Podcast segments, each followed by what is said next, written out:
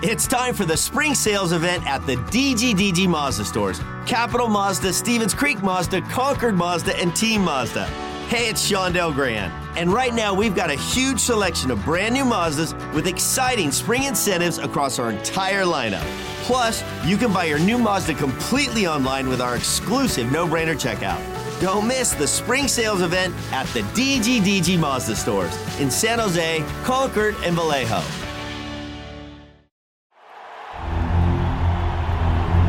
It's time for the Sharks Morning Skate with all the latest on San Jose Sharks hockey. Here are your hosts, Dan Rusanowsky and Drew Remenda.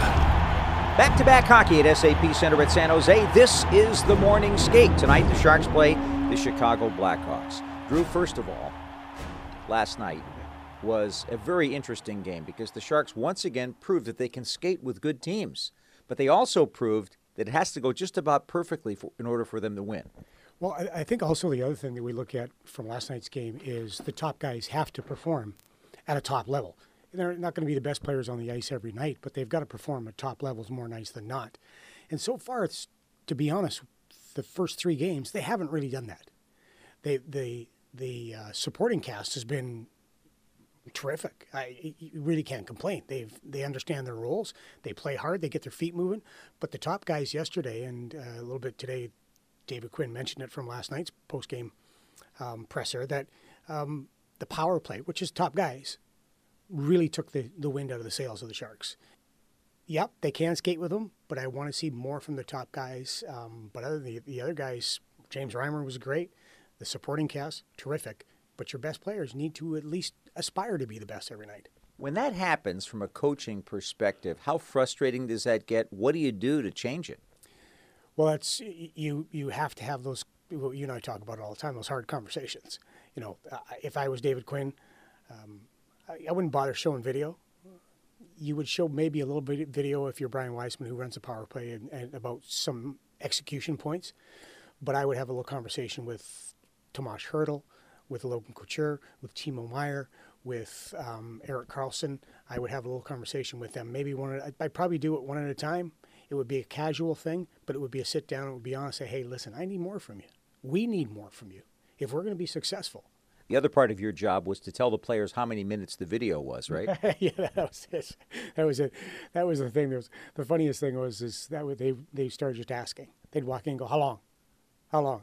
I thought one of the real cool stories last night was the Svechnikov brother act. Uh, Yevgeny didn't play a lot of ice in the game last night. He only played 559, and he had that one shot on goal, which was a brilliant shot that got by Antti Raanta for the only goal the Sharks scored. A key moment was when the Sharks lost the puck in the neutral zone, and it seemed like everything was going to be just fine. It wasn't going to be a big deal, but Carolina is so good at turning that around.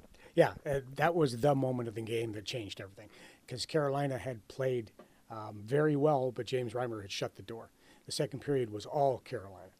But with 40, 50 some seconds left, Kevin Labanc gets the puck stripped from him. And that was one of the aspects we talked about yesterday. It has to be cured today. And um, then Svechnikov makes a nice play on it, and the goal was, was a terrific finish. I thought that Brent Burns' response uh, to the ovation that he got was really wonderful to see. A little odd seeing him in that uniform and odd seeing him again in number eight, which he used to wear in Minnesota, but Necas wears number 88, and Pavelski wore eight in San Jose. That's why the number kept changing for him. But uh, it was really good with the way the Sharks handled that to do it right at the top of the game instead of even at the first whistle. I thought that that was better. They probably talked to the Hurricanes about it, but uh, Great crowd, 17,562 sellout crowd for this game. And they saw an entertaining night, but how does that translate into tonight against Chicago? Well, that's the trick in, in hockey, isn't it?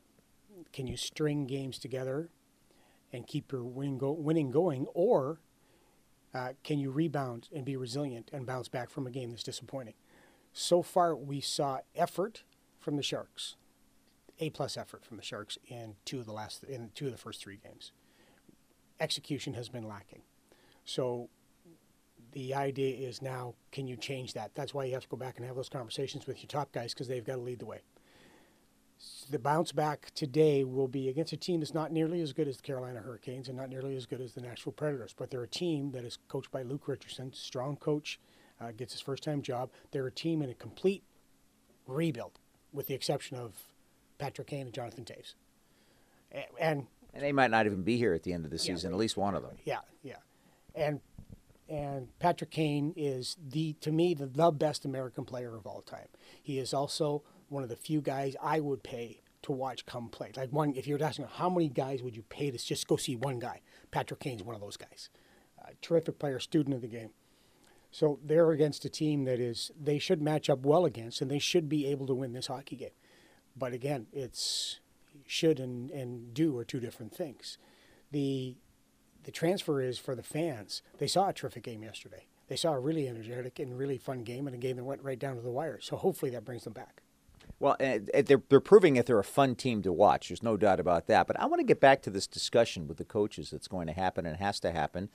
And I'm thinking about several different scenarios. One, you mentioned you pull aside the, the big guys. That's your thought. When do you just address the whole team? So a lot of a lot of that you don't. It used to be, you know, you talk to the guys before the game. There'd be a certain time. So way back when it was, we would they'd come in, you would show them video on the power play, and then after warm up, you might show them, or after the the talk from Kevin or whatever or George, you would show them video about the penalty kill. You would do that sometimes in the morning, sometimes in the evening, but you'd set a routine. Um, with with the addresses before the game, sometimes you go in and just remind the guys um, what you want to see from them. There's not those those not those um, rah rah coach speech speeches that you see in the movies, and that that doesn't happen very often. After the game, it really depends on the coach. A lot of coaches just leave them alone. A lot of coaches just that's that's we're done. It's their time. We'll talk to them tomorrow. Some of them have a you know a 12 hour rule. We don't we don't even look at the game or talk about the game for 12 hours. Um, it really depends on the coach. Very rarely after a game will you see a coach come in and tear guys a new one if they didn't play if they didn't play well or perform. Very rarely. That's when you're frustrated. That's when that's when they've just completely um, underperformed in every aspect of the game, and mostly in effort and discipline. So doesn't really happen that often. Most of the most of the conversations are done through video. Most of the conversations are done with teaching and and and um, and getting back and forth with guys and, and and getting them all on the same page. A lot of individual work and something you talked about yesterday with David Quinn. That's when you delegate to your your assistants and you'll you'll sit and you'll watch video. They'll watch video early this morning, and then they'll look at some guys that they want to talk to, and David will say, "Okay, Ryan, you got so and so. Who you want?" and, and each each assistant coach go, I'll, I'll take so and so, I'll take so and so, I'll take so and so. So those that's when you delegate to your assistants. For tonight's game against Chicago, there will be a couple of lineup changes, no doubt, because of back to back games, but uh, another emotional night because a good friend of ours and a good friend of the world of hockey, Doug Wilson, is going to be honored. His uh, name is going to be put up to the rafters, and it's going to be a very special and emotional evening. I can tell you that uh, it's going to be great for everybody to reflect on the amazing job that he did and continues to be a major part of the game of hockey. When the Sharks win their first Stanley Cup, and that's going to happen someday, Doug Wilson's fingerprints will be on it because of what he established here. Yeah, Doug. Uh, you know, I was assistant coach when Doug came in as a as our captain we traded for him from Chicago. Um, he uh, 19 years as a general manager. If you look at the big picture of Doug's work, um, it's really quite phenomenal.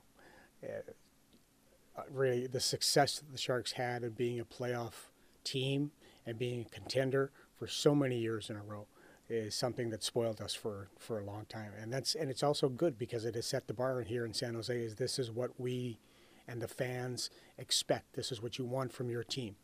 A team that's always going to be in the hunt.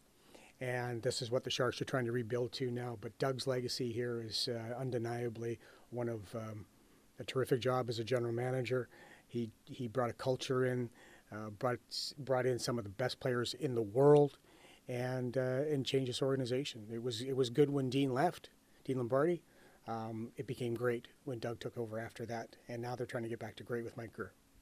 And that's the story here tonight. Sharks playing the Chicago Blackhawks. Stay tuned for the Teal Report a little bit later this afternoon. We'll have more information about what's going on with the hockey club. And of course, our broadcast time is 6:30 with our Sharks warm-up show. Scott Hannan will join me on the broadcast. Drew's going to head over to the TV side for a night, and we'll have a big game between the Sharks and the Chicago Blackhawks. Until then, that's it for the Sharks morning skate today. You've been listening to the Sharks Morning Skate. Make sure you're listening all season long to the latest Sharks news and information right here on the San Jose Sharks Audio Network.